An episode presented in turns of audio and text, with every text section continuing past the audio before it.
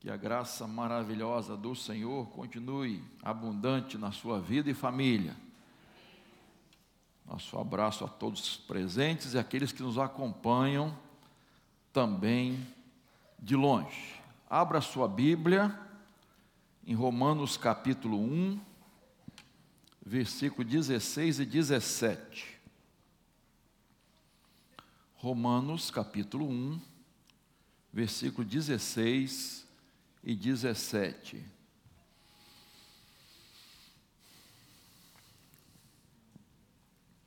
Diz assim a palavra do Senhor. Se você não conseguiu abrir ainda, pode acompanhar no telão. Paulo, escrevendo aos Romanos, diz: Pois não me envergonho do Evangelho, porque é o poder de Deus para a salvação de todo aquele que crê primeiro do judeu e também do grego. Porque a justiça de Deus se revela no Evangelho de fé em fé, como está escrito: o justo viverá por fé. Amém, queridos? Amanhã comemoramos o que, queridos? Hã? O dia da reforma, né? E eu quero falar um pouquinho da história de um homem que foi, vamos dizer assim, um dos principais instrumentos de Deus para a reforma protestante.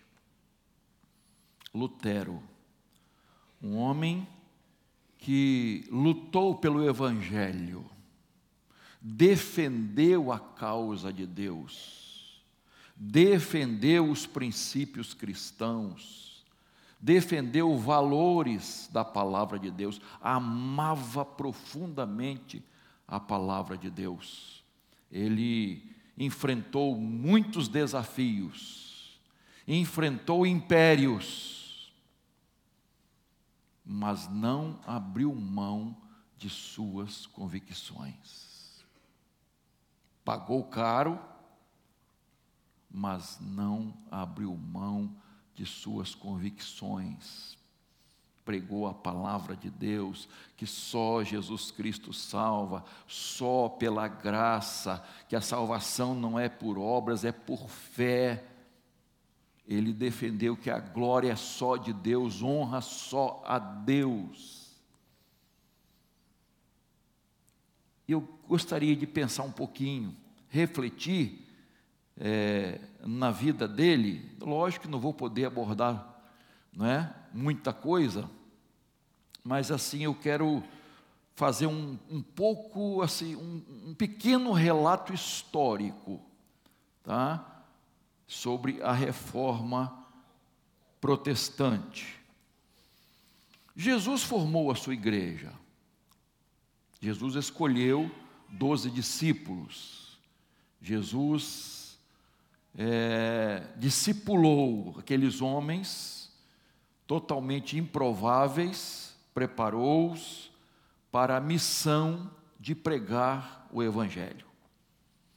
E Jesus então cumpre a sua missão, morreu, ressuscitou e entrega aos seus discípulos não só aos apóstolos, mas a todos os seus discípulos, a missão de ir por todo o mundo, pregar o Evangelho a toda criatura, fazer discípulo de todas as nações, não só judeus, mas gentios.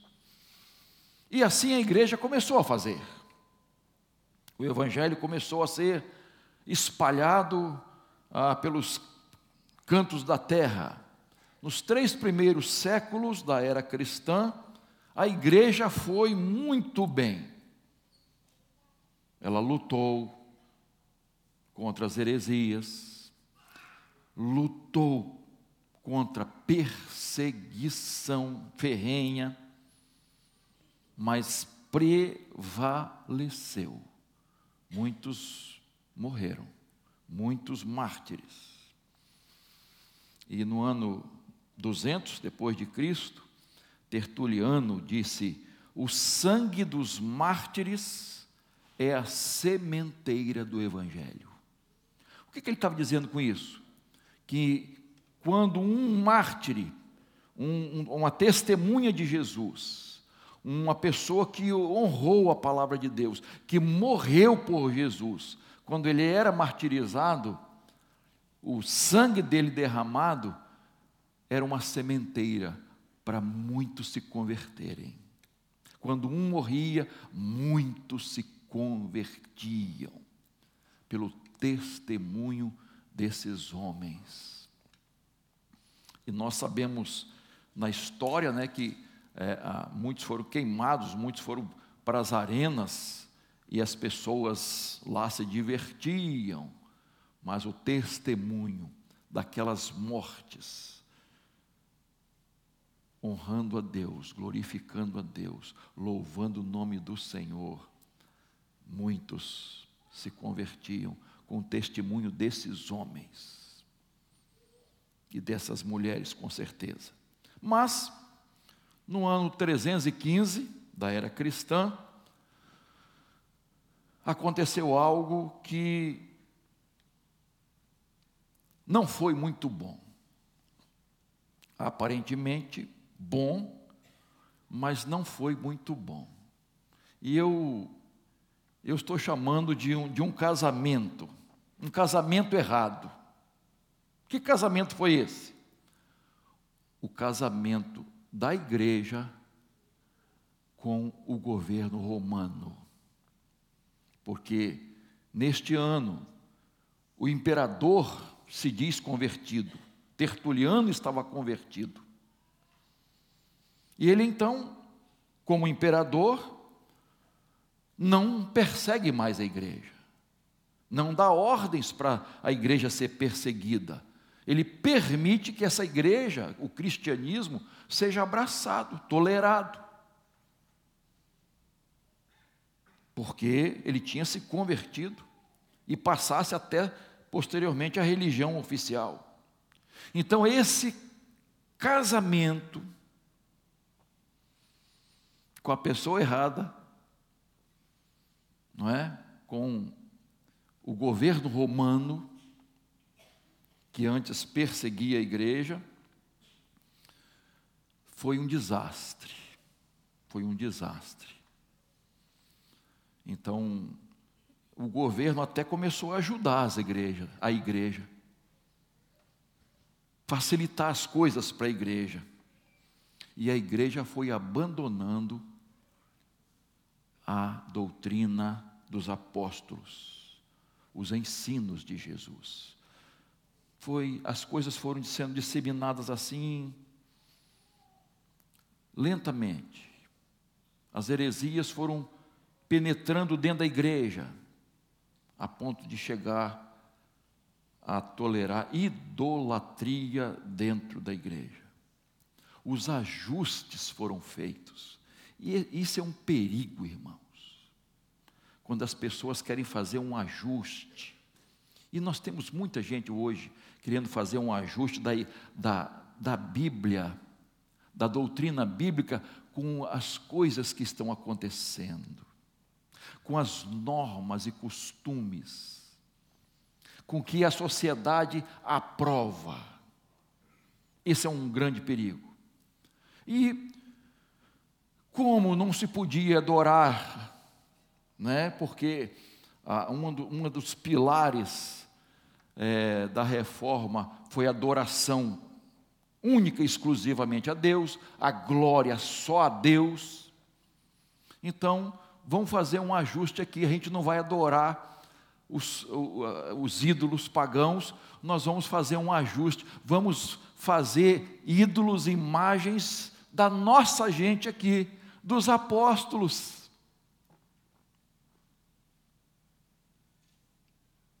Vamos fazer a imagem da Virgem Maria.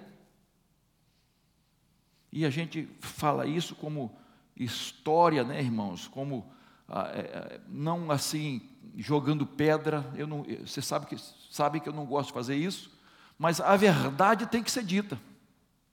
Então, né, a chamada mariolatria começou nessa época. Vamos adorar então essa a, a mãe de Jesus, a Virgem Maria. Vamos fazer a imagem dela. E assim começou, irmãos, a idolatria dentro da igreja. E os anos foram se passando, e chega a Idade Média, período chamado de escuridão, e alguns historiadores falam de Idade das Trevas, no cristianismo medieval, no catolicismo romano, que tornou-se um misto de superstição, idolatria, imoralidade, corrupção, ambição política. A igreja foi desfigurada.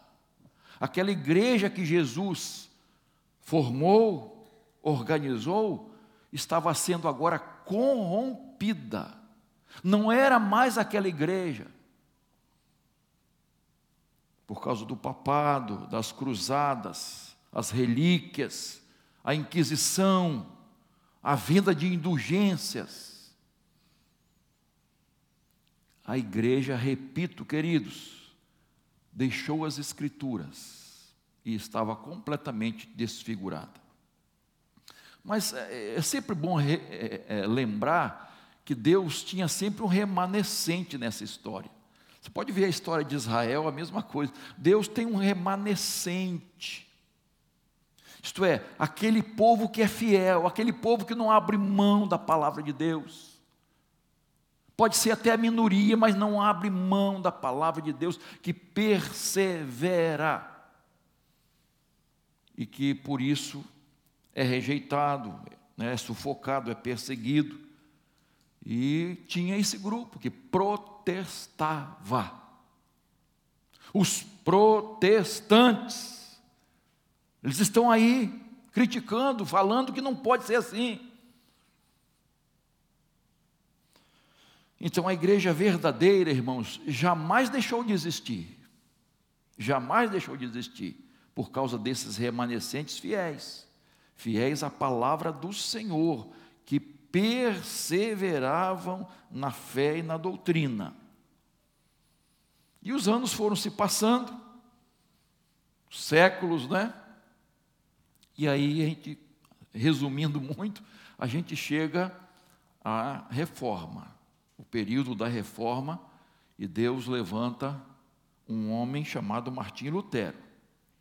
É, é sempre bom lembrar, irmãos, que o, houveram né, outros reformadores, né, Calvinos, o Zwingli, Henrique VIII da Inglaterra, enfim, é, gente que abraçou a fé, que estava pronta a morrer pelo Evangelho, que alguns historiadores chamam de precursores da reforma, aqueles que vieram um pouquinho antes da reforma, os chamados pré-reformadores. Tá? Então, ah, esses homens foram vistos como hereges. Por que hereges? Porque diziam que a Bíblia é a única fonte de autoridade sobre a igreja. Fonte de não é homens, não são os homens, é a Bíblia, não é a tradição religiosa. É a Bíblia, a palavra de Deus. Eles rejeitavam a tradição religiosa e a autoridade papal sobre a igreja de Cristo. Rejeitavam vários sacramentos. É? com, com certeza, né, a, a maior rejeição realmente é sobre a idolatria, o culto aos santos, é? E, enfim, tantas outras, purgatório e, e tantas outras heresias que foram surgindo e que começaram a fazer parte da igreja. E entre os, os enforcados e queimados vivos, nós podemos citar que são pré-reformadores, né? João é, Wycliffe, Jerônimo Savanarola, João Hus ou Ian Hus, Hans, não é? Tem essa, a pronúncia às vezes difere, né? Mas esse, esse João ou Jan Hus, né? ele foi queimado. Foi queimado. E quando ele estava sendo queimado, ele disse algo interessante. Ele, ele disse assim: podem matar o ganso. E ganso na, no alemão era o seu nome, né? Rus, né? Então, podem matar o ganso, ele, né? Mas daqui a 100 anos, Deus vai levantar um cisne que vocês não vão matar. Ele usou essa expressão. Vocês não poderão queimar esse cisne. E algo impressionante acontece, que quando é, é, faz 100 anos, 100, 102 anos da sua morte, Martim Lutero estava pregando no castelo de Wittenberg as 95 teses. Então aquela profecia estava se cumprindo. Deus levantou este homem para proclamar a reforma, a reforma religiosa, Martim Lutero. Esse homem nasceu num lar católico, os pais eram muito devotos, e ele começou a se dedicar ao estudo, irmãos. Lutero gostava de estudar, de ler, ele comia os livros, ele conviveu muito próximo dos padres, dos bispos, nos conventos, ele era muito devoto, ele se confessionava constantemente, fazia penitências, boas obras, ele fazia mendicância para sobreviver, como, sabe, um jeito de, de pagar alguma coisa, de sofrer. Então, esse homem sacrificava até o, o corpo, punia-se para receber as bênçãos de Deus. Um homem devoto, um homem sincero. Com 21 anos, ele já era doutor em filosofia, para a decepção do seu pai, que queria que ele fosse advogado. Né? E o seu pai lutou muito contra ele.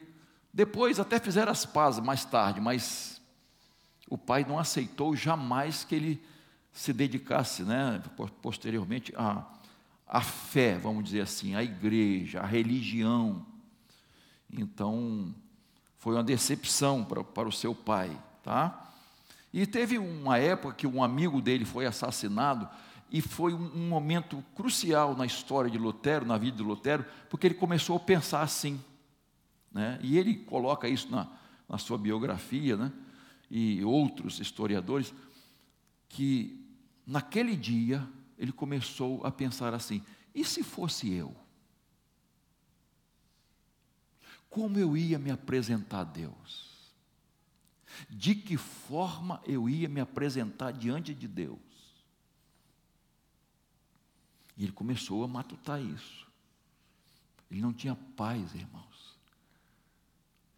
Lutero, religioso, dedicado à sua, mas vazio de coração, buscando a Deus, fazendo todo o esforço, todo o sacrifício possível para ficar bem diante de Deus. Mas um dia, ele estava viajando e houve uma grande tempestade. Sabe aquela tempestade com raios, né, aqueles trovões, e um caiu perto dele. E ele se desesperou. E ele então fez uma promessa a Santa Ana, que se ele saísse vivo, se ele conseguisse escapar dali, ele ia dedicar-se de corpo e alma. Porque ele dava aula, enfim, fazia muito. Ele ia dedicar-se de corpo e alma somente aquilo. Somente para Deus. Ia ficar num mosteiro recluso, dedicando-se somente a Deus, virando um tipo de um monge. Então, com esses 21 anos, ele foi para o mosteiro agostiniano e, e se dedica realmente, cumpre a sua promessa. E ele passava por muitas privações severas. Lutero às vezes ele, ele adoecia, ficava fraco por tantas, tantos jejuns e orações, noites, sem dormir, orando, não é? no caso, fazendo as suas rezas. Né? Eu repito, castigava o próprio corpo, mutilava o próprio corpo com um chicote, achando que aquilo ia agradar a Deus, vivendo como um escravo. Então muitas vezes ele desfalecia por causa disso, mas não tinha verdadeira paz. Seu coração ainda continuava vazio, ele continuava buscando a certeza da sua salvação, a certeza de vida eterna, porque ele não encontrava, apesar de fazer tudo que alguém poderia fazer ou alguém poderia orientá-lo a fazer, para sentir paz, sentir bem diante de Deus, tudo que ele fazia. Mas, um dia, na biblioteca do convento, onde ele estava, ele achou um exemplar da Bíblia, em latim. E ele começou a ler a Bíblia ficou maravilhado com a Bíblia. E estudando, lendo, lendo a Bíblia. Nesse tempo ele visitou Roma. E Lutero ficou decepcionado.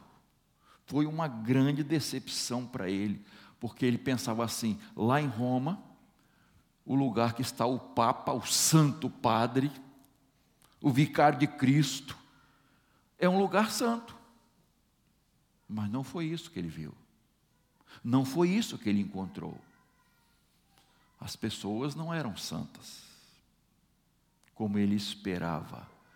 Ele encontrou corrupção, ele encontrou comércio religioso, ele encontrou exploração, falsidade, mentira, engano e ele fica decepcionado.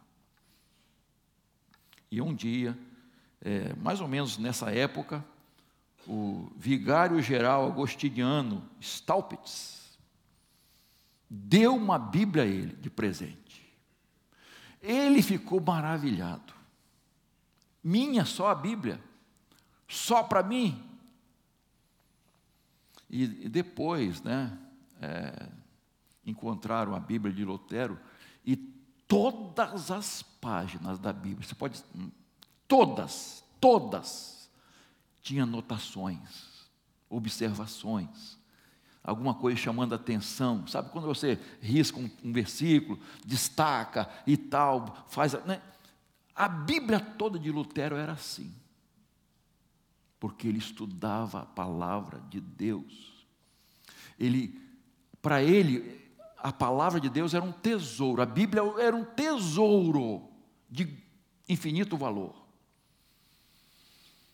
Que esse, esse homem agostiniano, né, a Stalpa, já tinha descoberto. Por isso deu a Bíblia a ele. Mas não teve coragem de enfrentar a cúria romana. Ele não teve coragem para isso mas viu em Lutero essa pessoa que poderia fazer isso. E aí Lutero mais ainda estuda a Bíblia. E ele chega em Romanos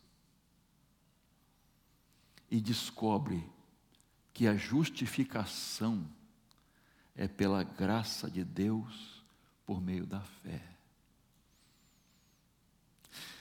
Foi a maior descoberta de sua vida, a, a resposta para as suas indagações.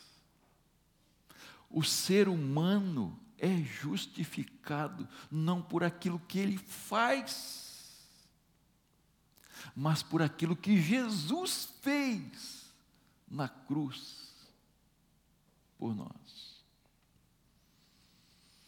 E aquilo, irmãos, foi como um, uma bomba sabe, que, que, que explode o coração de Lutero de alegria, de satisfação, não é? E ele então realmente crê, ele descobre o caminho realmente é, é, da salvação, o caminho da graça, da justificação pela fé, porque ele fazia tantas obras, penitências, sacrifícios e tanta coisa, não é? E nada resolvia, mas ele descobre agora que não é isso, que o caminho é a fé no sacrifício de Jesus, é a graça de Deus, que nós não precisamos fazer nada, porque Jesus já fez. E nesse período, as indulgências estavam explodindo, estava em destaque a venda de indulgências. A coisa estava sendo tão é, é, divulgada, intensificada, que, enfim, Lutero se revolta. Havia um homem chamado Alberto de Brandesburgo que fez um, um, um, acordo com o Papa Leão X na venda das indulgências, porque tinha que ter autorização do Papa, né? Então, e eles dividiam a grana. E não era baratinho, não, irmãos. Cada um ficava com 50%. O, o maior vendedor de indulgência, o Tetzel, um padre dominicano, ele dizia o seguinte, irmãos: a indulgência tinha tanto poder, olha só, aquele documento comprado tinha tanto poder que deixava o pecador mais limpo do que Adão antes de pecar. Dizia que a cruz do vendedor de indulgências tinha tanto poder quanto a cruz de Jesus. Olha que ponto chegaram. E isso para as pessoas vivas. Para as pessoas mortas, diziam assim: logo que o dinheiro cai no cofre, o que, que é? Quem sabe, lembra? A alma sai do purgatório. É como se fosse, né? Dinheiro caiu no cofre, caiu ali, a alma da pessoa por quem foi comprada a indulgência sai imediatamente do purgatório e vai para o céu pregação. A pregação, irmãos, que convencia. Eram, vamos excelentes pregadores, convenciam as pessoas a comprarem indulgência. Qual era o argumento que eles usavam? O argumento era o seguinte, irmãos. Por exemplo, Jesus, os apóstolos, Virgem Maria e outros santos fizeram tantas boas obras, muitas, que eles ajuntaram um tesouro no céu. Ficou em estoque um tesouro de tantas boas obras que eles fizeram, além daquelas que eles precisaram. Por exemplo, o apóstolo João, vamos supor que ele precisasse de mil boas obras. Estou chutando assim, tá, irmão? Só para servir de exemplo. Mas ele fez tanto, ele fez cinco mil boas obras. Então, quatro mil ficaram no tesouro, no céu, para alguém administrar em favor de outros. E quem administrava isso? Lógico, o Papa.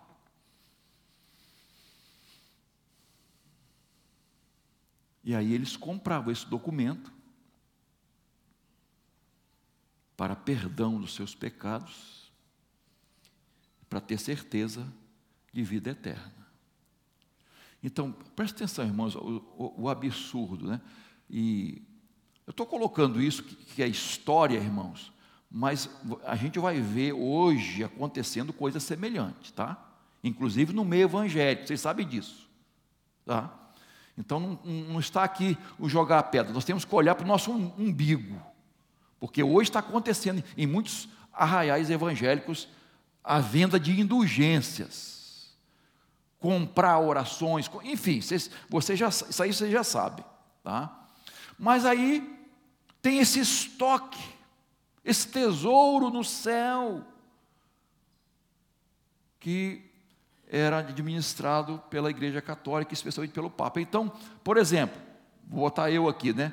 Bom, gente, eu vou, eu vou comprar logo minha indulgência, eu vou fazer um esforço, vou juntar dinheiro, vou comprar minha, o meu documento, meu documento, está aqui, o meu nome, tá?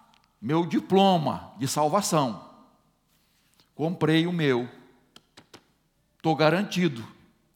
Não importa o que eu vou fazer. Preste atenção, irmãos. Não importa que tipo de pecado eu vou cometer, porque eu já estou garantido no céu. Meu perdão está garantido, já comprei a minha passagem. Os irmãos estão entendendo? Não importa que, que pecados a pessoa ia cometer, ela já estava garantida. E ela não importa a pessoa que foi, que morreu, ela também, né, eu posso comprar para essa pessoa também. Garantir a salvação dela.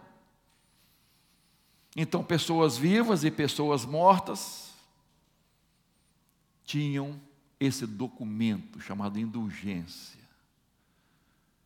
assinado pelo Papa, a autoridade máxima, que garantia a vida eterna no céu, a salvação eterna. Isso, assim, foi o estupim para Lutero se revoltar. Ele realmente, ele, isso foi, foi assim, a, a, o que mais ele, ele toca nas 95 teses dele. O assunto que ele mais aborda. Então ele combate a eficácia das indulgências combate esse poder papal. Porque o Papa era infalível, ele não tinha pecados. E se crê ainda hoje, irmãos. Vocês sabem disso. Infalível. Então, Lutero combate isso. Terrivelmente. A questão de purgatório ele fala também, enfim, Está lá as 95 teses que foram logo estavam em latim, foram traduzidas para alemão, holandês, espanhol, e menos de 30 dias chega a Roma. Eita, 95 teses chega para o Papa. E aí, meu irmão, a coisa ficou feia. Ficou feia porque Lutero foi chamado para se retratar.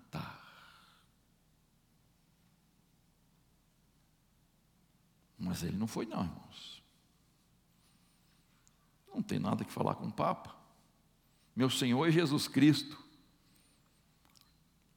E o Papa, então, Leão X, vai expedir a bula de excomunhão, de exclusão de Lutero. E o Papa faz esse documento e chega até Lutero que, diante de uma multidão, queimou aquele documento do Papa, mostrando que a autoridade sobre sua vida era Jesus. Jesus era Senhor da sua vida. E ele então faz um documento, ele escreve um tratado e manda para o Papa, repreendendo o Papa. Olha que autoridade esse homem tinha. Irmãos, a gente acha que hoje isso é, é pouco, mas na época, queridos, hum, a coisa era feia mesmo. Mas ele faz exortação ao Papa. O imperador Carlos V convocou uma grande assembleia chamada Dieta de Worms. E ele uma coisa assim extraordinária e convida Lutero para estar lá, dando todas as garantias de vida, de proteção. Pode deixar, Lutero, que vem porque ah, ah, você está protegido aqui. Nada vai acontecer com você, porque eu vou te proteger. E aí, os amigos de Lutero falaram assim: preste atenção, Lutero. Ele vai fazer com você o que fez com John Hus, ou Hus, que o, o, o rei convocou e foi queimado, tendo garantia de vida, mas foi entregue para ser queimado em Roma. Ele vai fazer com você o que fez com este homem, com esse pré-reformador. E aí Lutero disse assim: ele usou essa expressão, ainda que haja lá tantos demônios, quanto o número de telhas nos telhados, eu confio em Deus e eu irei lá. Decidiu ir. Então, quando Lutero chegou em Worms, multidão esperava, porque a fama dele já tinha se espalhado, né? E ele prega para as multidões, abrindo a Bíblia, irmãos, pregando a palavra de Deus, ao ar livre. A carroça de seu transporte, ele subia na carroça e pregava todos os dias. Pregava o que? A palavra de Deus, aquilo que o povo estava sedento para ouvir. E isso revoltava né, a liderança católica. Marcada a assembleia, na noite anterior, Lutero passa a noite em claro.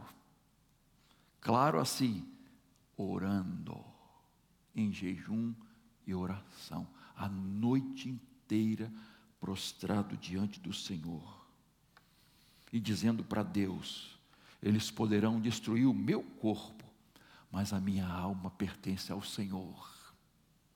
A minha vida pertence ao Senhor, e se eles me matarem, Pai, eu estarei contigo. Lutero com essa convicção. Formada a Assembleia, Imperador Carlos V, o delegado do Papa, duques, cardeais, bispos, embaixadores, autoridades civis e militares, deputados, príncipes, condes, barões, enfim, imagine toda a autoridade, todas as autoridades estavam lá, diante, formando aquela assembleia que tenha uma só palavra para Lutero: retratação. Você tem que se retratar de tudo que você está ensinando, de tudo que você está pregando, você tem que se retratar. Qual foi a resposta de Lutero? Muito bem, eu posso me retratar. Se vocês, pegou a Bíblia, se vocês me provarem nas Escrituras sagradas que eu estou errado, se vocês me provarem, eu estou pronto a me retratar. Do contrário, eu jamais farei isso. Eu vou continuar pregando a palavra de Deus, obedecendo essa palavra que é de Deus. Irmãos, estava tudo armado, parece até um filme de ação, né? Estava é, tudo armado para ele ser preso, julgado e condenado pelo imperador Carlos V. Ele já tinha armado tudo. Mas Deus é tão maravilhoso, irmãos, que preparou um homem chamado Frederico da Saxônia. Este homem, sabendo das intenções do rei, falou: tá bom, deixa comigo. Aí ele preparou um, sabe aquelas, aquele, aquele grupo que vai em resgate, como é que chama aí? É, SWAT? Bom, tinha um grupo preparado para sequestrar Lutero, tirar Lutero de lá.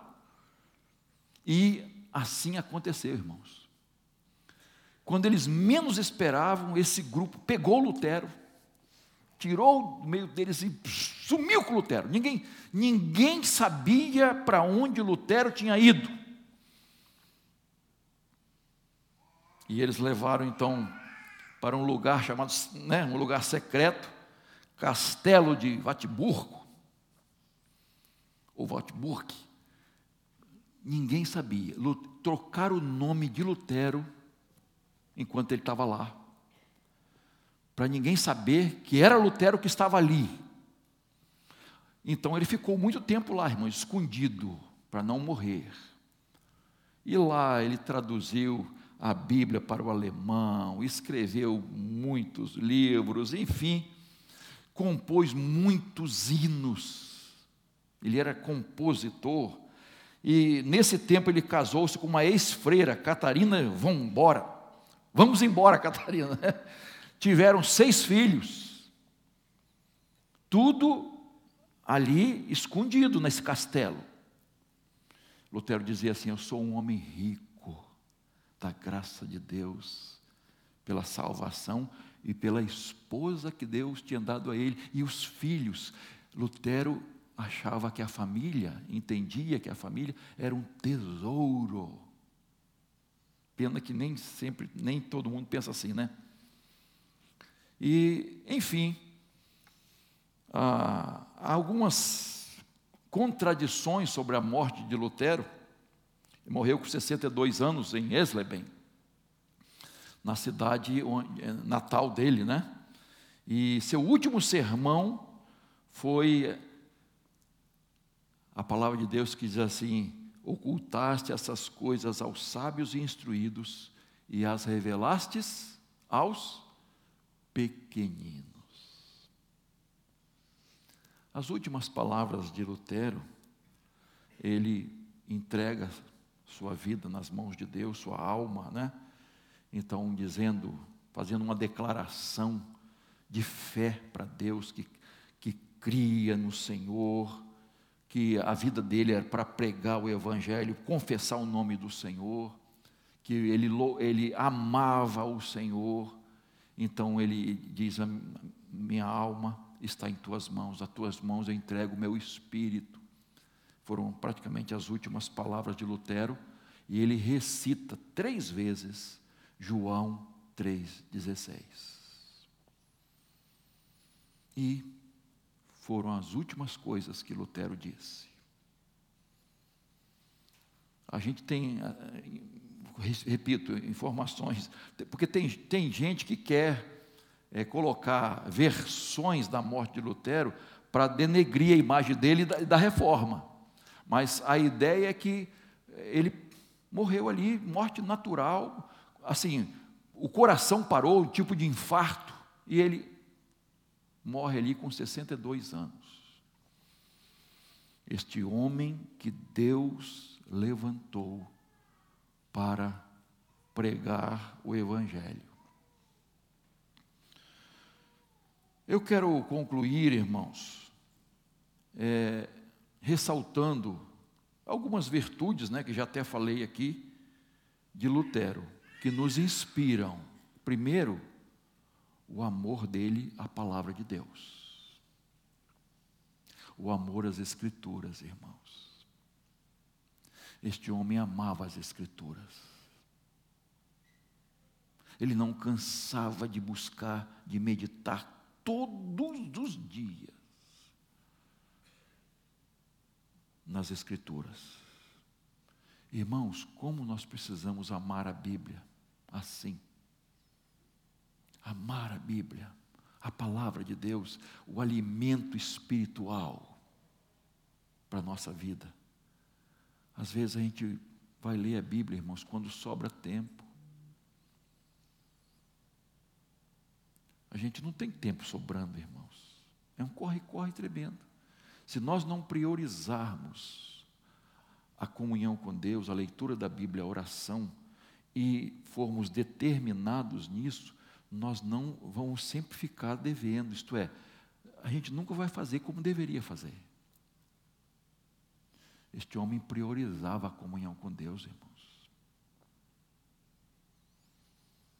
Nós precisamos agir assim, irmãos. Qual é o nosso alimento espiritual, irmãos? É a palavra de Deus, é a oração, é a comunhão com o Senhor. É isso que nos fortalece, irmãos. É isso que nos prepara para viver, para enfrentar os problemas, as dificuldades, as provações, as aflições. É, essa fortaleza para a nossa vida espiritual está na Bíblia, queridos, na palavra do Senhor, estudando, em casa, estudando na igreja, na escola bíblica dominical, não é? temos um, um, período de estudo. Então, vamos amar, irmãos, a palavra de Deus, pelo menos um pouquinho mais, a palavra do Senhor. Lutero pregava a palavra de Deus. Lutero não pregava religião, Lutero pregava a verdade, porque é a verdade que liberta. A verdade é Jesus. Ele pregava a palavra de Deus. Só Jesus Cristo salva. Não tem outro Salvador. Ele é o único mediador entre Deus e os homens. Não há outro nome dado entre os homens pelo qual devamos ser salvos. Só Jesus Cristo. Não há outro meio de salvação, irmãos. Só por Jesus. E Lutero pregava isso, pregava a fé em Jesus, pela graça de Deus. Lutero era um homem de oração, queridos. Este homem, repito, passava noites e noites e noites em oração. O prazer de estar com o Pai, em comunhão com Deus. Por isso, outra característica dele era um homem cheio do Espírito Santo, claro.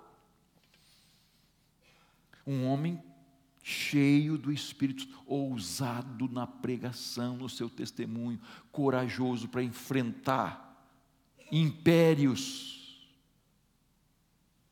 para enfrentar grandes inimigos, para muitas vezes estar sozinho diante de, de tantos inimigos, e não tinha medo das consequências, eu vou enfrentar porque o Senhor está comigo. Como nós precisamos de gente que crê na autoridade das Escrituras, que defende as Escrituras,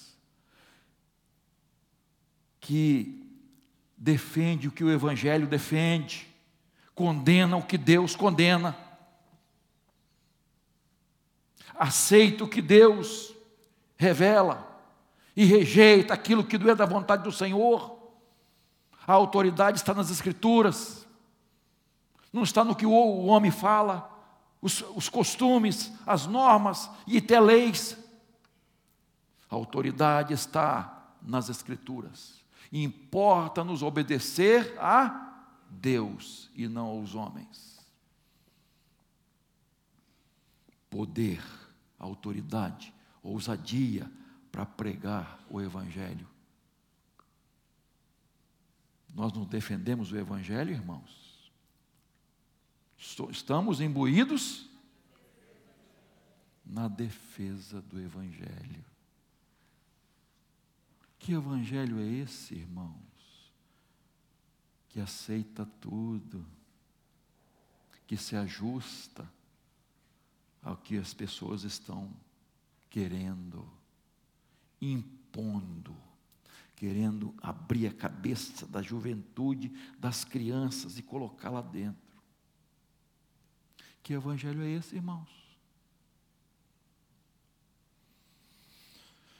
Um homem de firmes convicções. Irmãos, como tem crentes em dúvida, irmãos? Eu não sei. Sei lá. Eu sei em quem tenho crido. Lutero era este homem. Eu sei em quem tenho crido. Não abro mão de minhas convicções. Eu posso ser excomungado, rejeitado pela sociedade, mas eu vou continuar com as minhas convicções. As pessoas querem que a gente aceite tudo, mas não querem aceitar as nossas convicções, já viu? Quando você levanta uma bandeira, você é rechaçado. Por quê? Porque a sociedade está aceitando certas coisas, vendo como comuns, normais. Você tem uma bandeira, meu irmão.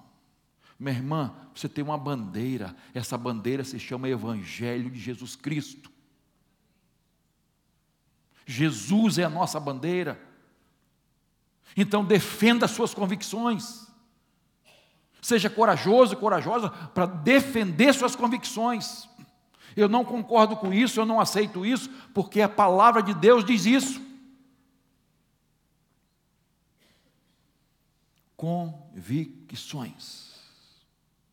Lutero amava a família, queridos. Já falei e vou repetir. Era um homem de família. Minha família é um tesouro. Minha família é um tesouro. Minha esposa, meus filhos. Irmãos, precisamos valorizar mais. Valoriza quem está ao seu lado. Valoriza mais quem está ao seu lado. Quem está tantos anos ao seu lado. Quem lutou com você. Quem luta com você. Quem te apoia. Quem é seu ombro. Valorize seus filhos não é filho dos outros, não comparando com os outros. Valorize seus filhos, ame seus filhos, lute por seus filhos, lute pela sua família. Não abra mão dos seus filhos. Ame, valorize sua família. Eu encerro é, concluindo o seguinte: que a vida de Lutero nos inspira, primeiro, a buscar um avivamento na nossa própria vida, a avaliarmos a nossa própria vida, irmãos.